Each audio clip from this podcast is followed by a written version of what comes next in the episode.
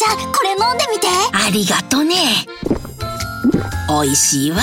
これはきな粉を入れた牛乳かね。正解。そしてごまパウダーの香ばしさ。黒糖と麦芽糖の優しい甘さ。もしやとろけるきな粉を入れたのかね。おばあちゃんすごい。老若男女に人気。新生とろけるきな粉。TBS ポッドキャスト。皆さんこんにちは。安住紳一郎の日曜天国アシスタントディレクターの佐藤和垣です日天ポッドキャスト今日は823回目です。Apple、Spotify、Amazon Music、Google、Voicy など各種ポッドキャストやラジオクラウドで聞くことができます。日曜朝10時からの本放送と合わせてぜひお楽しみください。それでは12月24日放送分安住紳一郎の日曜天国。今日は2023年の総集編をお聞きください。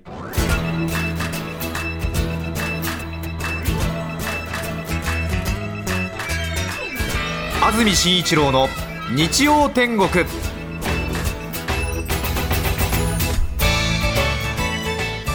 おはようございます。12月24日日曜日朝10時になりました。安住紳一郎です。おはようございます。中澤由美子です。皆さんはどんな日曜日の朝をお迎えでしょうか？2023年もあと1週間ということですね。年の瀬慌ただしい日曜日を皆さんお迎えだと思います。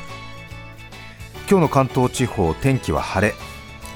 降水確率東京午後0%夜10%です北海道そして東北日本海側では大雪となりました。関東でも群馬県みなかみ町の藤原では3時間で観測史上最大となる34センチの降雪を記録しました。山沿いはね雪しっかり積もってると思いますね。寒気のピークは過ぎましたがこの時期らしい寒さが続きます。今日の予想最高気温東京千葉で11度横浜で12度。熊谷水戸で10度宇都宮前橋で9度の予想です。明日月曜日25日関東地方晴れ雨の心配ありません。東京の最高気温は13度と少し寒さは和らぐ見込みです。週間天気見てみますと1週間晴れマークがずっと並んでいます。そして来週の日曜日が31日の大晦日ということになります。今日はクリスマスイブ。さらには競馬の有馬記念があって あるいはテレビ番組では漫才のコンテストがあってということですね。さらには私の好きなボートレースではちょうど大阪の住之江ボート場というところで第38回グランプリの優勝戦が行われるということでボートレースも大一番を今日迎えるということなんですよね今朝の日刊スポーツ私が予想したものが載っていますので興味ある方はよかったら日刊スポーツぜひ見てみていただきたいと思います。載っています。今年も依頼が来たんですね。そうですね、うん、2年連続外しているので 今年はもう依頼がないだろうなと思っていたんですけども。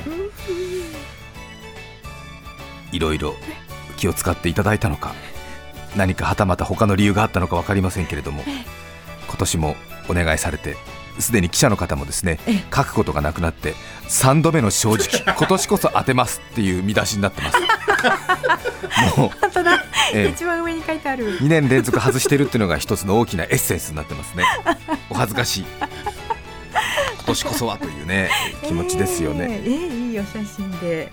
言い訳ではありませんけれども一昨年ね、うん、一昨年は本当に100年に一度あるかないかっていう大波乱が起きてしまいまして決勝のレースで6艇中4艇がゴールせずというですね非常に珍しい大荒れのレースになりましてこれはなかなかね予想難しかったということなんですがまた一方昨年は長崎の大村であったんですけどもなんと長崎で雪が降りましてね天気が荒れるだろうということで予想を大幅に変更した挙句決勝レース直前に天気が元に戻るっていうね。まあ言い訳に過ぎないわけですけれども。3度目の正直今年こそということで、はい、不詳私安住紳一郎の予想が載っていますのでよかったら日刊スポーツぜひご覧いただきたいと思います。お便りもいただいています。ありがとうございます。ありがとうございます。朝きっとねすぐ見てくださったんだと思いますが、栃木の足利からいただいています。ありがとうございます爆音小僧さん。今朝の日刊スポーツ見ました。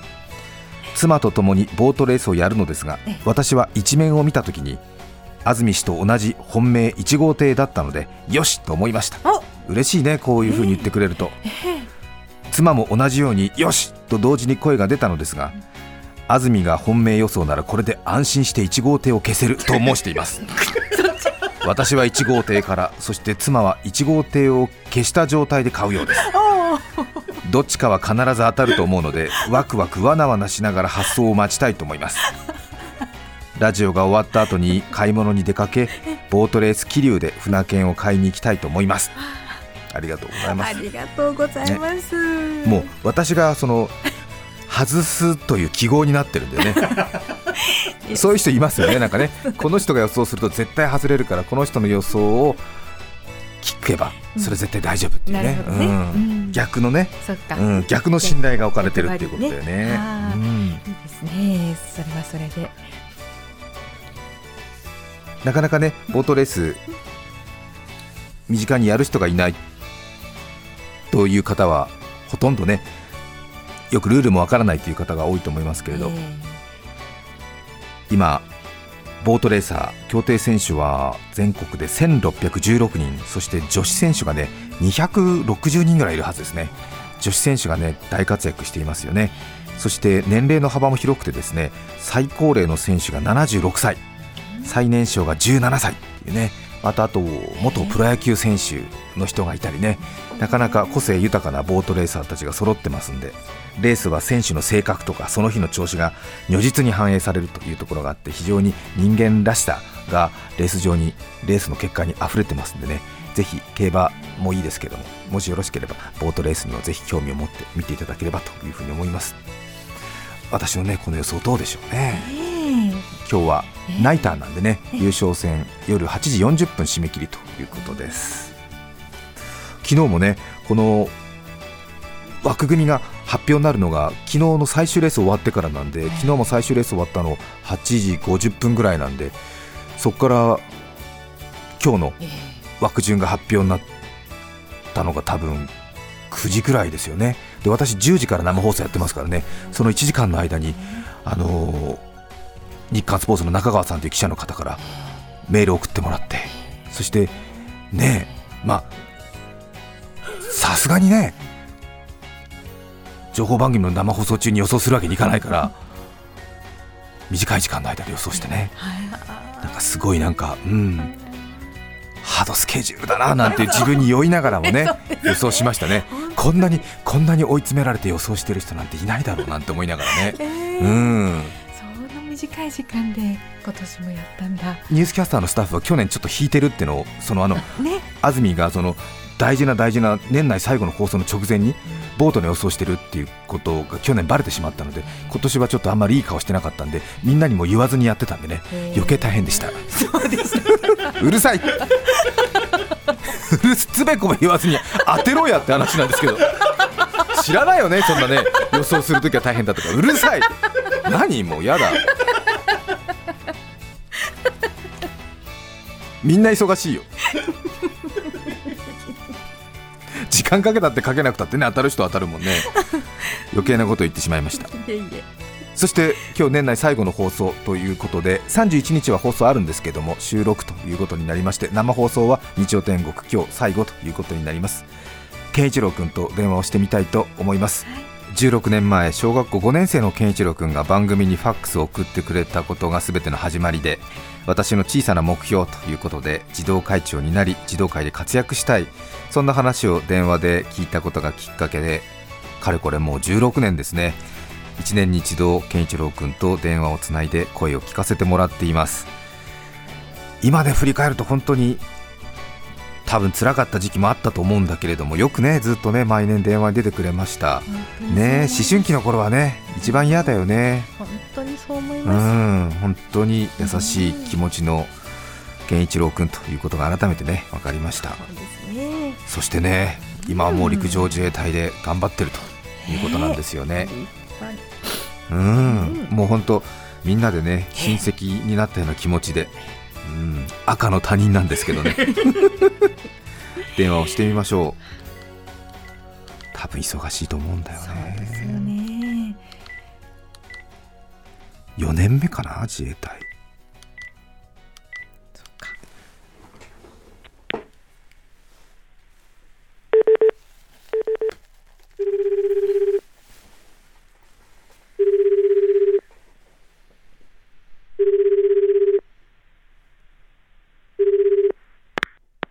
しもし。もしもし健一郎くん？はい、そうです。ご無沙汰しています TBS ラジオの安住紳一郎ですご無沙汰しております。こんにちは元気？はい、元気にしております。いやー声が聞けて嬉しいよえー、こちらこそとても嬉しいです。もう自衛隊入って4年目になったかな？そうですね。はい。今はどこにいるの？あの、実はあの、3月に異動になりまして、はい今あの、静岡県の今、御殿場市に住んでおります。あそう。やっぱり自衛隊は転勤が多いんだね、そうですね。じゃあもう3月からだから半年経ったか、はい、半年、そうですね、経ちました。で変わらず仕事は？はい、あの、自衛隊の方で勤務しております。今、あの、ちょっと、山梨県の北富士駐屯地で、北富士駐屯地というところで勤務しておりまして、ええ。はい。いや、えー同じく、はい、野戦特化で、同じく全身観測班長ですね、去年と同じくあの仕事をしております。全速観測班長っていうの？あ、そうですね、ぜ全身あ観測班長ね。身観測班長ね。はい、はい、ちょうどあれだよね。野戦特化だから昔で言うとこの砲兵だもんね。大砲の係だもんね、そうです。なので榴弾砲とかを飛ばすのをどこに落とすかを観測する？そうです、まさにその通りです。ええ自衛隊幹部候補生学校出てるからもう昇進したのかな？あ、あの7月であの二等陸尉の方にお。赴任いたしました。ご立派だね。あ、いえ、大変そん そんなことはないんですけども。そうか。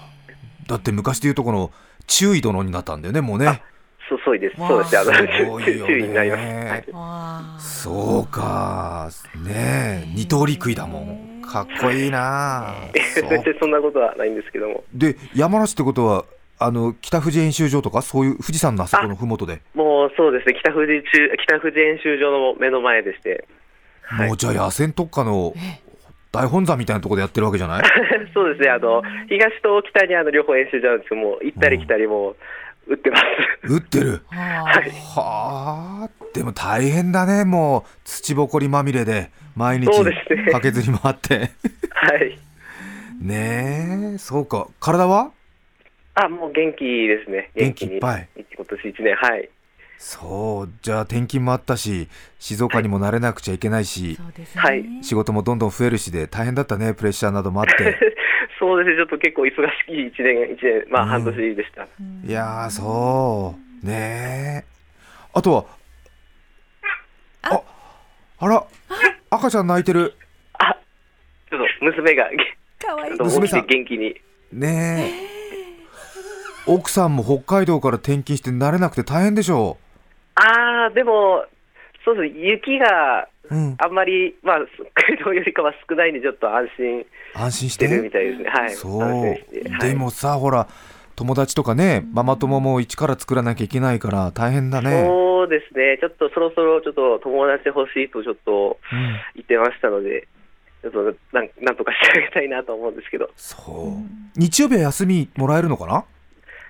日曜日はそうですね、基本的には何事もなければ、土曜日、日曜日休みなんですけれど。も、いやでもなんかね声からすごく健一郎君が充実した毎日を送ってるっていう感じがね伝わってくる。本当に。うん。伝わる、あありがとうございます。ねえ。あの好きってなんだろうって言ってた頃からはちょっと信じられないよ、そうですね、うちょっん、だいぶ大人の階段駆け上ってますね。本当面白いねそういうところね。本当に駆け上られて楽しいですね。うん。はい。ちょっとさダメ元でお願いするんだけどさちょっと奥さんと話させてもらえない？あ、大丈夫です。いい？あいや嬉しい。やば。ドキドキちょっと今変わります。はいもしもし。もしもし東京の放送局でアナウンサーをしています安住紳一郎と言いますはじめましてあ、はじめまして。はじめまして。ごめんなさいね急にお呼び立てしてあ、いえ、全然大丈夫です。なんか健一郎さんからははいこういう年に1回変なおじさんから電話かかってくるって話は聞いてました？あ、えっと、前からちょっと伺ってまして、ええあの、いつも、あの、お世話になってます、夫が。いえいえ。こちらこそです。ねえ。健一郎君と出会った時の話も少し聞いてたんだけども、あ、はい。健一郎さんのどういうところが好きですか？あ、うん、やっぱり真面目で、うん。まあ、優しいっていうのが一番ですよね。そうだよね。いやそれはねはい。小学校の時から知ってる私たちがね保証します、本当にね真面目。そうですうん。でね根が優しいから、うん。ね。なかなか自衛官の家族っていうことで大変だと思いますけどどうかあの、はい。全くの赤の他人なんですがどうぞ健一郎君のことをよろしくお願いします。あ、ありがとうございます。はい。なかなか子育てして知らない街で大変だと思いますけど。うん、はい。ね。健康に気をつけてどうぞ、はいいいお年をお迎えください。あありがとうございます。では健一郎さんに代わってもらえますか？はい。はい。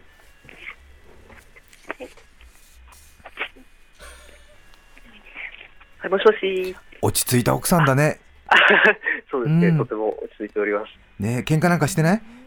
喧嘩は、あの、喧嘩しないですかね、あんまり、うん。はい。ちょっとどちらかというと、ちょっと自分があの、ま、負けちゃうので、あの、はい。そうそう。いやもう間違いないよ、はい。うん、それがいい、うん、奥さんの言うこと聞いてね。はい。ね。うん。いや体気をつけて。はい、ありがとうございます。ね。また来年声が聞けたら嬉しいです。はい、こちらこそ、うん。ありがとうございます。はい。では皆さんによろしくお伝えください。ありがとう、はい。いえ、こちらこそありがとうございました。はい。失礼します。はい失礼します。嬉しいよ。失礼いたします。はいねえ。いや本当になんか声からね充実してる感じが伝わってきますよね。嬉しいですね。日曜天国今日は生放送で年内最後の放送ということで2023年総集編をお送りします。それでは10時台まずは今年6月番組に届いたメッセージこちらをお聞きいただきたいと思います。の方は東海地方にお住まいという方なんですが先週末6月3日土曜日は娘の結婚式でした。3年前に入籍はしたのですがご存知のように世の中がコロナに突入し3年越しの待ちに待った結婚式でした。そういう方多いでしょうね。娘夫婦は東京にいるので私たちは東海地方から前日の金曜日新幹線で東京に向かう予定でした。そうです。あの東海道新幹線が運休になり大混乱を招いたあの渦中にいました。次に名古屋駅を出発するはずだった新幹線の車内に私たちはいました。終日運休を発表された後の名古屋駅はカオス。私たち夫婦は夜中になんとかキャンセルが出たホテルに入れただけでも不幸中の幸いでした。台風2号接近に伴う大雨。ねえ。私たち夫婦は夜中になんとかキャンセルが出たホテルに入れただけでも不幸中の幸いでした。翌日の午前中に予定されている娘の式に出席するためにはどうしても土曜日の始発に乗らないと間に合いません。祈るような気持ちで朝5時の JR の発表を待ちましたが、無念にも午前中いっぱい運休の発表でした。泣き崩れました。朝5時3年越しの娘の結婚式に出られないことが決定した瞬間しかし泣いてばかりでは先に進めません。たまたま泊まれたビジネスホテルの選べる朝食980円の中のステーキ朝食を泣きながら食し 運転再開になればすぐ乗り込めるようまた名古屋駅に向かいました。土曜日の駅の構内は大変な混雑で駅の構内にも入れず外で2時間構内すし詰め状態で2時間私たちがやっと乗れたのは土曜日の午後3時半でした。結婚式はすでに終わってしまっていました。かろうじて乗り込めたのは車両と車両のデッキ部分でそこでもたくさんの人がすし詰め状態。またちょうどその場所は車内販売のお姉様方の待機場所を兼ねた部分でした。乗客皆が疲れ切った能面のような顔をしておのおの携帯の画面をただただ見ている中昔から空気の全く読めない主人が車内販売のお姉様方に喋り始めました。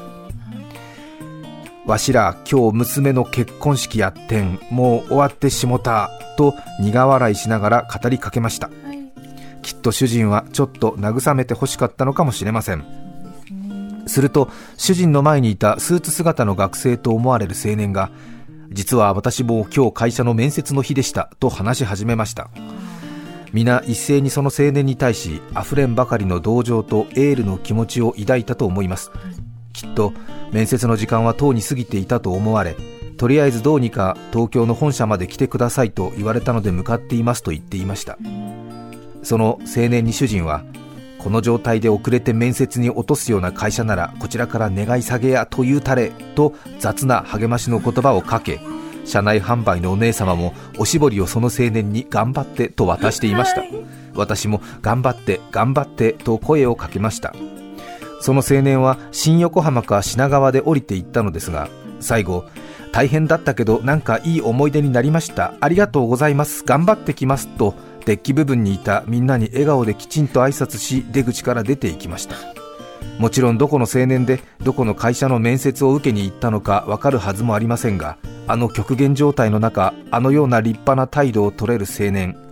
どこぞの会社の人事の方もしこの話を聞いていたら採用してあげてほしいと声を大にして伝えたい気持ちなのです、追伸。結婚28年ちょうど良い距離感を保てるようになっていた私たち夫婦でしたがあのカオスなすし詰め状態の駅の構内の中ではお互いはぐれないために2人で密着するしかなく久々に主人の腕をずっと握っていたことはいいように考えれば新鮮な出来事でした。気持ちよくわかります。もうねどうしていいかわからないけれどなんかね拍手を送りたい気分です。安住紳一郎の日曜天国冬は最も星空が美しい季節です。星に願いを領収書に宛名を。お聞きの放送は TBS ラジオ905954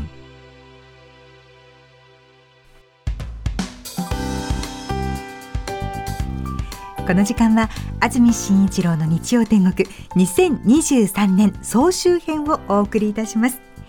2005年4月10日から始まった番組も19年目放送回数は今日で944回です。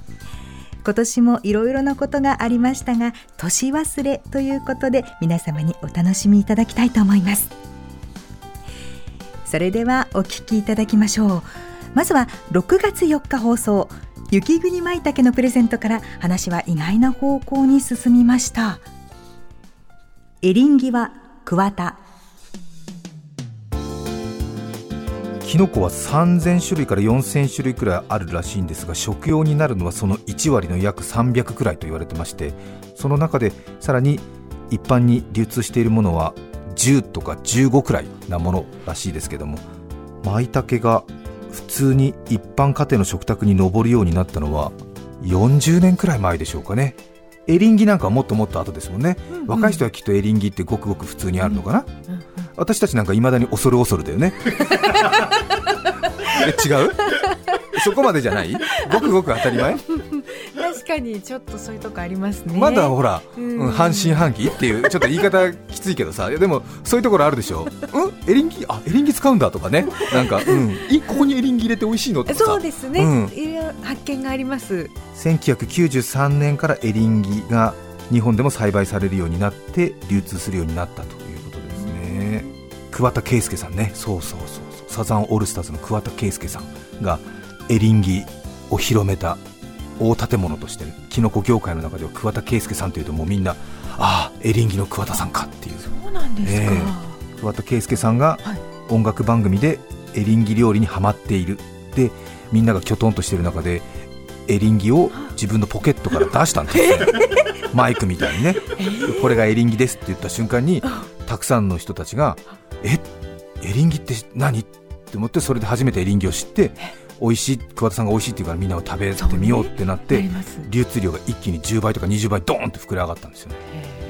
なのでものすごいその PR 効果があったっていうことでキノコ業界の中ではもう桑田佳祐さんっていうともうサザンオールスターズではない、ええ。うん、エリンギを広めた桑田さん。偉人ですね。偉人だよね、うんいや本当に桑田さんがそれを言わなければ多分いまだにエリンギが広まってなかった。それぐらい言われるんですよねえ。すごくない？すごい。桑田佳祐さんってもうほとんど全員がサザンオールスターズの桑田佳祐さんでしょ、うん。まあ、桑田バンドの桑田佳祐さんという人もいるかもしれないけどね。原さんがお休みしてた時にね。あそうですね。ん。でもキノコ業界では違うんだから、うん。エリンギの桑田佳祐さん。いや本当なんですってこれはね。これね私の話であの大げさな話多いですけども これだけはね本当。本当に賞味等身大の話としてこれをお伝えしたい続いて参りましょう。1月29日放送。気になったことを調べてみたら意外なことが分かりましたが正しい発音ではないとたくさんの指摘をいただいた間違った語学講座。控えめに言ってもアイスパン。朝のテレビ番組の中継の企画で仙台に行ってきたんですけど10センチぐらい雪降りますと踏み固められて圧雪状態で道路がねもう一度凍るっていうことでツルツルになっちゃうんですよね。こういう道の状態のことを皆さん何ておっしゃってますか？アイスバーンなどと言いますそうかですよね。アイスバーンよく聞きますよね。アイスバーンって何なんですか？え去年調べてみたんですよアイスバーンを。ねえ。意外な秘密がアイスバーンにありまして面白かったです、ー、ええ。えバーンって何ですか？ー、なんか凍った板。板。そうね。確かに。うんそれはアイスバーンだね、うん、アイス板だね。確かに。アイスバーンってなんかスキー用語なのかなとかね一瞬思ったりしましたよね。アイスバーンって英語だと思ってる方多いと思いますよね。私も英語だと思ってたんですが英語じゃないらしいんですよ。へドイツ語らしいんですよ。えね。うんドイツ語でアイスバーンっていう一語でスケートリンクっていう意味なんですって。そうでしたか。いちごなんだ。一語なんですよ。アイスバーンっていうね。だから英語得意な人が特にねいい発音で自慢げにアイスバーンとか言ったりするのはもうお門違い。気をつけて気をつけてください。本当だ、うん、あーざーっとしちゃった。そうですね。R の発音綺麗に出しちゃってね、なんかね、うん。アイスで B の発音も上手に出しちゃったりなんかしてね、アイスバーンってやったらもうお門違い。恥ずかしいよ、英語風に読んでる人がいたら大至急直してください。危ない危ない。俺もずっとやってたからね。だからアイスバーンとかね、アイスバーンですねとか言って、なんかちょっと、うん、え、B なの？V なの？なんて、アイス、V だったらアイスバーンだな。とかとかいろいろさ、考えてやってたんだけど、全然違った。あー、私去年気づいたから、本当に直すんだったら早めにどうぞ。危なくない？ほとんどの人だってみんな英語だと思ってるでしょ？え違う？そうなんですけど、え。なんですぐ教えてくれなかった。去年？去年だってアイスバーンの話なかったもん。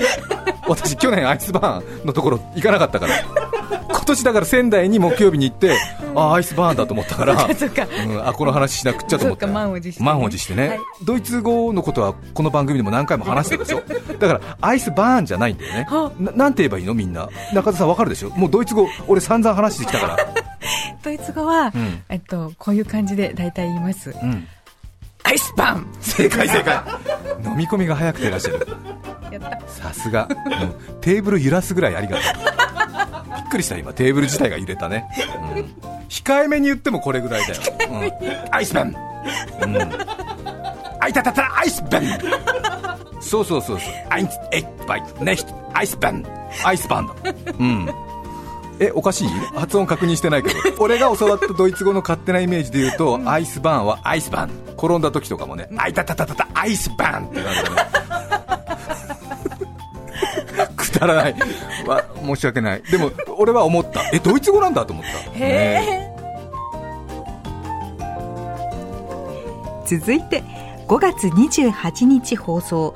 番組で長く問題になっていたことに究極の答えが見つかった瞬間です。甘酸っぱいは体にいいこれ現役の中学生の話じゃないからね。51歳51歳の人だからね。よかったじゃない？よかった。うん。こうやってねあれだよね。こういうやっぱり思い出を胸に生きていくんだよね、うん、中澤さんは少し引いてるんでしょ？50代60代男の人ね生きるの難しいんですよ。ねえなかなかねまあ女の人もそうですけどもね、ええええ。なのでちょっとこういうのでね、あの自分の精神のバランスを取っていく。いやいいいいと思う。いやそう。いいと思うよ。ほらあのコマーシャルとかでもさ、なんかあのあれじゃん黒酢とかって体にいいとかって言うでしょ？黒酢黒酢、はい。うん。ええ黒酢とかね、ええ梅肉エキスとかさ、そうですね。ん、聞くでしょ、あれ甘酸っぱいから体にいいわけでしょ？だからこういうあの自分自身の甘酸っぱい思い出っていうのはね体にいいのよ。いいの本当にいや甘酸っぱいっていうのはね本当体に効くから。口に入れるものだけじゃなくて感じるものすべて。甘酸っぱいなーっていうさ。うんたのか。いや本当。だからあの黒酢とかさ体にいいんだよ。ね、うんもずく酢みたいなもんだから。だからこの人がもずく酢食べかか健康のためにもずく酢食べてると思うと優しい気持ちになれるでしょ？本当ですね、うん、体のためにうんそう。もずく酢食べてんだって言ってあそうかそうかと思って偉いなと思う。そうですね。8月27日放送空港でのロストバゲージのお話からとっておきのエピソードに広がりました。再放送でもネットニュースにはしないでください。延滞料金もったいない。とっておきの話しちゃおうかな。でも絶対ネットニュースに書かれるから話したくないけどなお願い。なんだろう。スポニチの下柳さんお願い。これだけ書かないで。これ書かれるときついから。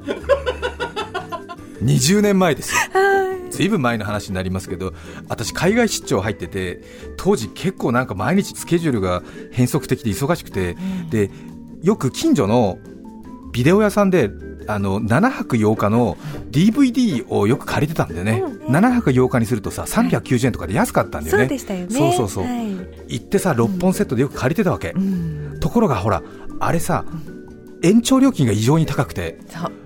で延長料金1泊すると600円ぐらい取られるからそれ6本で3600円とか取られちゃうんだよね。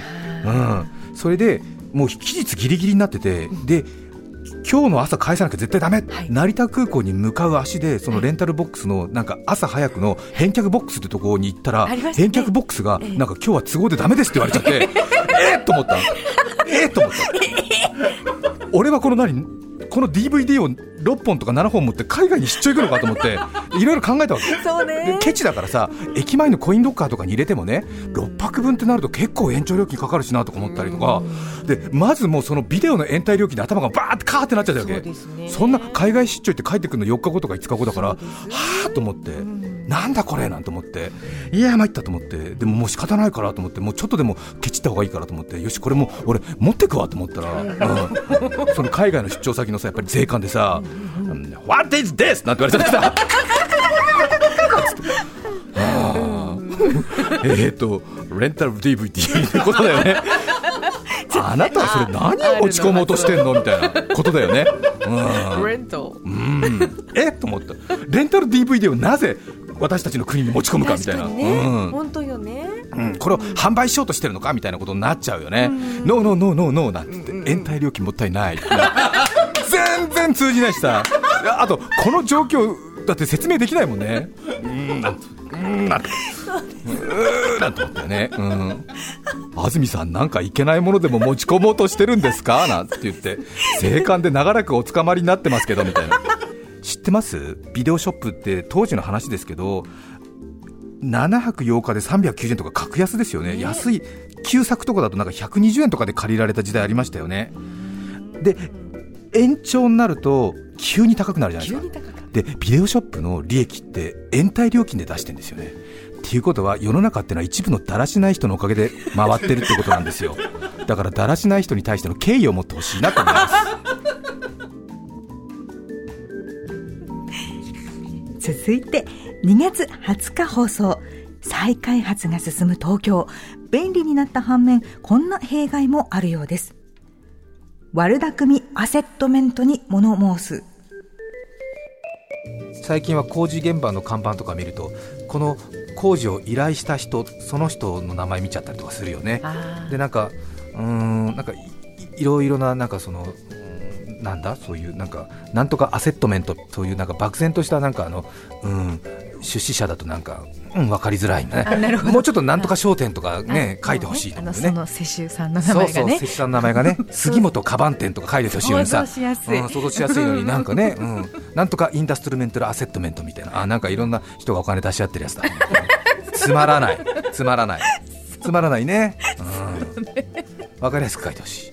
前私あの青山の方でちょうどいい抜け道路地があったんですよね。行きたい場所から行きたい場所に行けるところ、はい。うん、ちょっと説明難しいんですがちょっと込み入ってんですけどへねー表参道からちょっと青山の方にずれたところなんですけど、小道をつないでいくと上手に行きたいところに出られる場所があって、なんかそこをなんか大きなマンションなのか総合ビルみたいなのを建てるってなって、その工事現場を肉肉しげに見たわけですよ。はい。一体誰だこんなところに私たちのこの小さな幸せを積むような大資本はなんて思ってね ね。許せないなと思って、でうん。あの一番下に摂取みたいなの書いてあるでしょ、摂取みたいなのが書いてあったらさ私の高校時代のさあのちょっと関係のあった女性が書いたって名前がバサッと書いてあって。その人はなんかすごく出世してさそういうなんか悪い不動産投資会社のなんかそこそこのポジションに入っててさ、でなんとかすんとか、うん、悪巧みアセットメント、うん人々の庶民の喜びをむしり取る悪巧み金のことしか考えてないアセットメント。代表なんとかなんとか課長代理かなんかよくわかんない。なんとかすんとかって。許さんと思って一生かけて許さん。え そんなことが。あらまあいろんな気持ちが混じり合っちゃってね。いろんな気持ちが混じっちゃってさ、すごかったよ、その時。もう20年、15年ぐらい前だったけど、すぐ写真撮って送ったよね、うん。これはあなたの仕業か つながりがあって何を考えてんだっつって、私は港区で働いているサラリーマンの一人として、ここの再開発は許しがたいぞなんて言って、どういう気持ちでこんな土地を買収してやってるんじゃって言って。うん。悲しかったよ、本当、あるよね、そういうね、ここにこんなもの建てちゃいかんみたいな気持ち、まあいろいろまあ分かりますよ、ビジネスのことはね、うん。まあ、そうなったんだろうなと思うけどさ、ああ、許しがたいと思った、信じられないと思った、そんなさ、人々の幸せをむしり取る悪巧みアセットメントで働いてるなんて、信じられんと思って。しかも名前出しちゃってさ、ちょっと珍しい名前だったからすぐ分かっそうですか。た。許さんおお返事ありました？え？お返事ありましたよ、うん。変わりませんね安住さんなんつってさ。そうだよっつって。あ思い出しちゃったすげえ思い出した どうかお気持ちを入れ替えてあそうですかええ まだまだ参ります。11月19日放送、誰もが持っている潜在意識のお話です。私の中の甘。ちょっとした特技ですが私は人より肺活量が多いところですトラックの運転手をしているのですがトンネルに入るたびに息を止めるゲームをしています。車内のドライブレコーダーに映っていて上司に見られ反省文を書いたこともあります。私のちょっとした特技が私の仕事に支障をきたし困っています。あのトンネルの時に息を止めたいっていう気持ちはなんか あるんでしょうね。何なんでしょうね。ん、なんかあるんでしょうね、きっとね、うんうん。やりたくなる、うん私の中の甘的なことでしょうね多分ね、うん。甘があ召喚されるんだ。召召喚されるんですね甘さんが。そうそうそう。そうね。ほらあるわけじゃない。DNA のどこかに。どこかにね。ありますよね。あの私の中の左官みたいなのが出るときあるよね。ね。あのヨーグルトとか食べてる時に綺麗にこうなんか撫でるとかね。こうハンドクリーム使うときに綺麗にハンドクリームをこう順番に綺麗に取っていくとかね、はい。私の中の味噌を左官使う時にね。そうそうそいつもうこれか私の中の左官ね。ね うん。平らに整えたい欲求があるね。欲求。うん、ある。ある。うん、たまにねこうねあの修和レジデンスハイツみたいな スペイン壁みたいなこうあの模様が欲模様をねこうね鱗状にこうグッとねやりたいっていうね。うん。あれもあるよね。ある。うんわかる。わかる。あれは私の中の修和レジデンスっていう。くだらくだらない。あるよね。青いスペインレンガのね。うん。えある。うん。修和レジデンスに住んでる人がざわざわしちゃったかなしないよね。あれがよくて住んでんだもんね。最近見ないな修和レジデンスのあのスペイン壁ね。続いて2月12日放送春のような暖かさについ幽体離脱してしまいました。カラスの気持ちになって話してます。東京横浜熊谷で最高気温16度。いいですね。いいですね。昨日もねまあ、雪の反動もあって暖かくなりましたんで本当にねこういう言い方よくないんですけど毎年思ってしまうのはやっぱり暖かくなると出てくるのは虫も人も一緒って感じでね 人もこうわーっと出てきましたよね。多かったですね、うん、すごくなんかこう、うん、普段出てないっていうような人まで出てきちゃうっていう感じがねいいですよね。あの言い方がほら 誰かを傷つけてるのかもしれないけど私いつも思う。だってそうでしょ普段出てこない人も出てきてるから普段より出てるんだよね。うん、毎日出てる人だけだとそんなに変わらないもんね。本当だ本当だ、うん。言われていやみればいや言われてみればね、まあ、その中の自分も一人なんだけどさ、うん、なんかほら、あるじゃない、なんか温度に応じて動いちゃうっていう感じの、うん、ですよね。意味ないのに家から出てきちゃって、あーなんつって、で戻るみたいな。暖かいなんつって、うん、いや用事がないからさ、ほら、で出てくるのは出てきたけど、用事がないってことに気づいて、あ出てくる意味なかったんだと思って戻っちゃったりとかさ、するじゃん。ね、公園まで散歩行こうなんて言ってさ、うん、行ったりとかね、いい、いいことですよね。いいことですようねん、やっぱ暖か暖かくなるとね、人が出るね。出るね、うん。今日も出るね。今日も出るね。ということで。虫とかねこう動物とかがほら春になって出てくる森に出てきたりとかね、するのを見てるとなんかこう地球上に住む一人の一員として嬉しい気持ちになるわけだから、ね。他の動物たちもなんかうわ人が出てるなっていうふうに思ってるかもしれないよね。そっか。カラスとかさ鳩とかがさ見ててさ。かそっか。うん、出てますねなんつって。やっぱりなんて気温が14度超えると出ますねなんて言って、うん、シューってねカラスが飛んでなんてうわーなんて。どうでした？なんて、うん、ちょっと今俺錦糸町の方回ってきたけど出てるなんて言って。八重洲口いつも止まってるとこ止まれなかったわ。うーんなんつって。こんにちはなんつって。ふーっつって。あ今私カラスになった気持ちで喋ってますけど。赤坂御苑は変わらないなんて。ここはほら人が入れないから。ね。カラス仲間にね、なんかね。うんここは変わらずいつもの静寂、赤坂御所です、なんて。違うな、なんて言って、目の付けどころがシャープだね、なんつって、うんうん。今、カラスの気持ちになって喋り続けてますけど、何やってるんだって感じですけど。え、でも、そう思うよね。おしまいは1月29日放送。中継先で思いついたアイデアが想像もつかないことに発展してしまいました。仏の愛を怒らせた架空のリポーターを作ろうということになって、これ妙案だと思いましたね。あの、うちわみたいなボードに、こう、女性の絵を描いて、で、緑色の和服を着て、お団子ヘアにして眼鏡かけてっていう、ちょっと、この人がリポーターですと。で、競りのリポートをするから、競り優子っていう名前にしてね。そうですえね、えこれがね、若いスタッフに伝わらなくてさ、あの、私たちはもうすぐあの、ポピュラーソング歌手のセリヨーコさん、四季の歌、春を愛する人のセリヨーコさんのオマージュでセリユーコさんだって言ってるのに、それがね、全く通じなくて、で、オンエア前の打ち合わせで、はい。その番組の最後の安住の中継で、安住が間に合わなかったら、フリーアナウンサーのセリユーコさんが代わりにリポートしますっていう連絡と資料を入れたんですよ、東京の赤坂に。はいそうしましたら東京のスタジオの担当が江藤愛アナウンサーですよ、皆さんの大好きなね、江藤さんですよ。で彼女は仕事が丁寧。えもうね本当近くで見たら驚くと思いますよ。本当ダラダラしてる学生なんか見たらおしっこ出ちゃうと思う多分。もうすごいから。うん。オンエア前に何でもしっかり準備しておくから。は私も同僚だからねあんまり持ち上げるのもおかしいかもしれないけど一人の仕事をする人間として立派でよくここまでできるなと思う。他の人は絶対真似できない。その完璧な江藤愛アナウンサーがやっぱりセリユーコさんに引っかかっちゃって。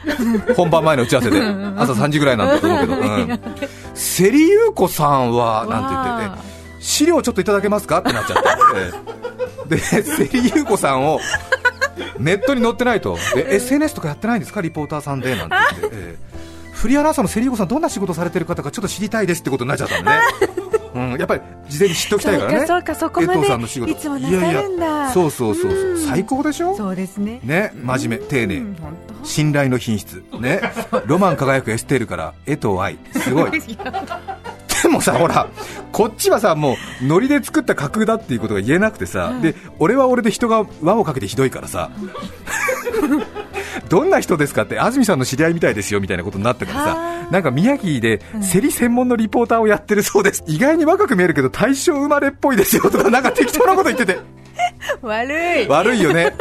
悪い。でね、もう一度あの木曜日のオンエアもしね、繰り返し見られる人がいるのだとしたら繰り返し見てほしい、あのワイプって言って右下に江藤愛アナウンサーの顔が小さく小窓に映ってるんだけどセリ優子さん私が作ったね、ふざけて作った勝手な架空のフリーアナウンサーセリ優子さんが登場した瞬間、江藤愛アナウンサーがはっきり言ってるから。はっきりね口がそうやって動いてた。なんだこれって言ってた 悪いことしたなと思って。はっきり言ってた。うん。仏の江藤がなんだこれって言ってたから。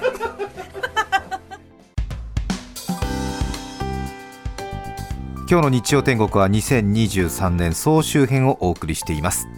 この後はメッセージ傑作選をお送りします安住紳一郎の日曜天国。風邪が流行り始めたようです。体調管理は万全に。子供が風邪ひきゃおかんが走る。TBS ラジオ905954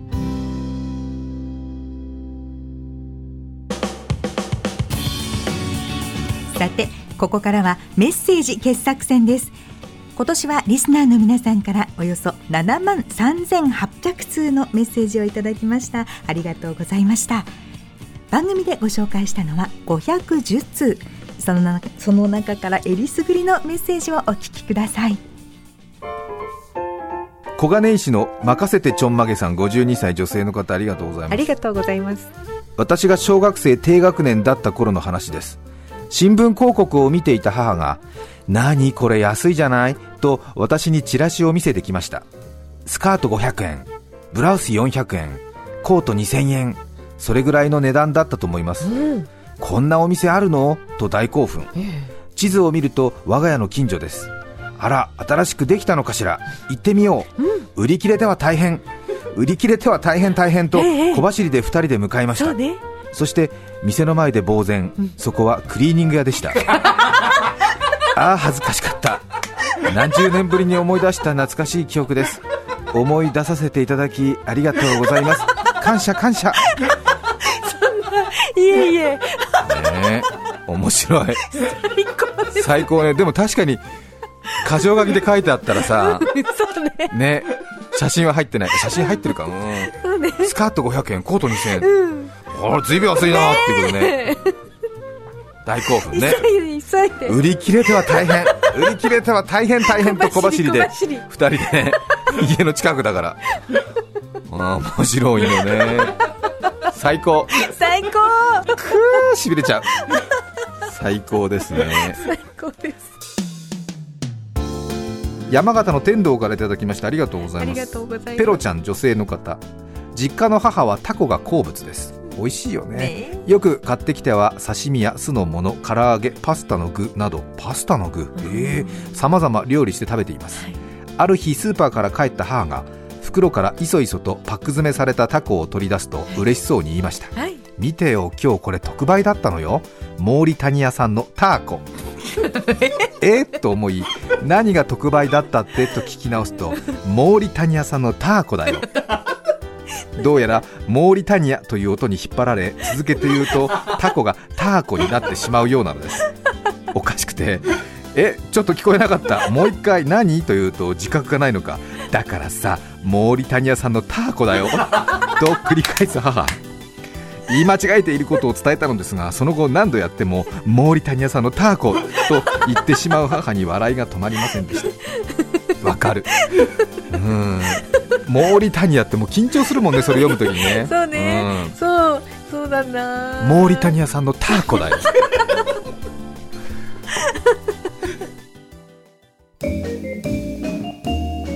熊本県氷川町からいただきました。三枝さんありがとうございます。ありがとうございます。我が家は家族で農業をしています、はい。その日は暑い日で私たちは年一のお仕事田植えに励んでおりました田植えの際は普段履いている長靴と違う長靴を履くのは皆さんはご存知でしょうか？田植え長靴は上からの水の侵入を防ぐために全体的にタイトな作りさらに履き口の部分にゴムが入っていて太ももをギチギチに締め付けられるようになっています。なんかあのねダイビングするみたいな感じのあのもうほんとピチピチのねうんドライスーツみたいな長靴とか手をね手袋ありますよね。さてその日私たちはヘトヘトになって田植えを終え車で1分の距離にある自宅に戻ろうとしました、その時父は妙に急いでいて俺は先に帰ると言って一人で車に乗って帰宅していきました、お父さん54歳ね、残された家族はのんびりと泥を落とし別の車で帰宅ただいまーと玄関のドアを開けるとなんとそこに父がうつ伏せで倒れているのです。私たちはとても慌てましたお父さんお父さんどうしたの？大丈夫？大丈夫？ゆすって声をかけると父の意識はちゃんとありました。父は静かにこうつぶやいています。間に合わなかった。間に合わなかったんだ。と小さい声でつぶやいています。私たちは全てを悟りました。父はピチピチに足にフィットした田植え長靴を脱ぎ切ることができずにトイレに間に合わず玄関で失望し倒れていたのです。父は泣いていました。父は泣いていました。かわいそうと思いつつもこの日のことを思い出すと笑いがこみ上げてきます。うつ伏せのままうつ伏せのまま動けなかったんだろうね。もうもうはあっていうもう現実から遠いしばらくね。お父さんお父さん。意識はありました、間に合わなかったんだ。涙。無念福岡県のペペペからのお福分けさんありがとうございます。ありがとうございます。夏が来ると思い出すことは高校の同級生。私たちは沖縄の高校生でした。水泳の授業が楽しみで真夏にもかかわらず教室にはクーラーがなかったのです。次の授業が水泳の時には誰よりも早く猛ダッシュで教室から45分の場所にあるプールまで走ります、はい。トライアスロン選手のようなスピードで制服からスクール水着へと着替え急いでほてった体をシャワーで冷やしプールに飛び込む。私たちにはとても楽しい時間でした。なんかすごく風景が見えるね。事件が起きました。シャワーを浴びながらふと彼女の方を見ると下着のパンツをかぶっているじゃありませんか どういうこと？幸いにもシャワーを浴びる一歩手前で私が「それパンツさ」と大声を出し彼女のパンツは濡れずに済みました。ありがとう急ぎすぎてパンツも帽子も白だから間違えてしまったさ濡れていたらノーパンで過ごすことになっていたさと彼女が言い2人で爆笑しました。まあ違うかな？その日は授業中でもその出来事を2人思い出し笑ってしまっていました。夏の暑さは少し人をおかしくするようですね。ね。いい話さ。いい話ね。ちょっとやっぱり時間がないってなってるからもう白いものかぶろうと思ったらパンツかぶって。掴んで。掴んで。ね。立川市のオーシャンベリーさん61歳女性の方ありがとうございます。ありがとうございます母さんの愉快な話ですが私が小学校5年生の時家族で長野県の諏訪湖に出かけました。いいですね。中澤さん長野でねお仕事されてましたから、みんなで遊覧船に乗り出港してしばらく経った頃乗り場から「ちょっと待ってちょっと待ってよ! 」という金切り声が聞こえます。母の声です。え？子供のアイスを買ってたんです。乗ります乗ります。戻ってきてよ。ともう船は岸からだいぶ離れているのに無茶なことを言います。他の客もなんだなんだとあの人だよと小さく見える母のことを指さします。私と弟は恥ずかしさのあまり精一杯他人のふりをしました。父はなぜか遠い目をして諏訪湖を眺めていたように思います。その後遊覧船がスピードを上げてくれることを願ったのですが母は諦めることを知らず叫び続け結果なんと遊覧船が戻り始めたのです、他の客もすごい人だねと感心していました。しばらくしてようやく乗り込んできた母は危なかったわ。アイスが溶けるかと思ったわよとニコニコしながら私たちにアイスを手渡しましたその頃の私は母の熱量を恥ずかしく思うこともありましたが母が亡くなって10年船を引き戻すほどのすごい迫力を懐かしく思い出しています。そう。ねえ。いいお話ですね。いいお話なのかな？どうかな？ねえ。これ今だとほら炎上案件になってるでしょ？そうかもしれん。とんでもないクレーマーがいたみたいなことになってるのかな？わかんないけど。いやまあ牧歌的なね,、ね。ちょっとそのまあこの方がほら60歳だからお母さんは多分ね昭和一桁かな？多分戦前生まれなんじゃないかな？わからないけれどやっぱり想像だけどね戦争を体験している世代の人たちっていうのはやっぱり強いよね、うん、恥ずかしいとか、うん、そういうことよりも自分の家族のことっていうことだもんね。そうですね。杉並区の9時2分44秒さんありがとうございます。あ女性の方。何があったんだろう9時2分に私が保育園に入るタイミングで裁縫が得意な母が布団を縫って作ってくれました。え？ーお母さんが布団を？あそっかそっか保育園のあのお昼寝のためのね。子供サイズの。子供サイズのね。ボロボロになっても肌身離さず使い続けていましたが小学校3年生の時とうとう母から来週捨てますよとの通告。悲しくて私は大泣きしながらでも布団の四隅を切り取って瓶詰めにして宝物にしました。へえそれから長い月日を経て例の瓶を発見しました、はい。当時の状態のまま布団の四隅が瓶詰めされています。懐かしさと気恥ずかしさの中瓶の蓋を開けた瞬間信じられない匂いに思わず絶叫。瓶を叩きつけました。小さなおじさんを数人瓶詰めしたのかと思うくらい異様な匂いを放っているではありませんか。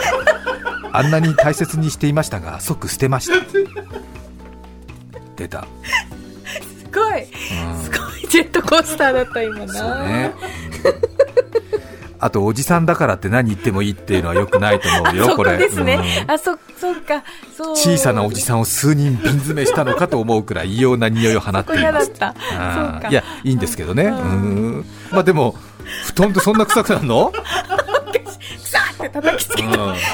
またほら。ちょっとエモい感情から入ってるからさ、なんか、懐かしいなんて、ちょっとね、優しい気持ちになったんだけどさ、うん、結構匂いってね、一気にこう感情爆発させるからね。うん。くそ ねうわー懐かしいお母さん。ねえ、私これよく維持してこれないと眠れなかったんだよね。キュキュキュ。くそ 冗談じゃねえぞ冗談じゃねえぞ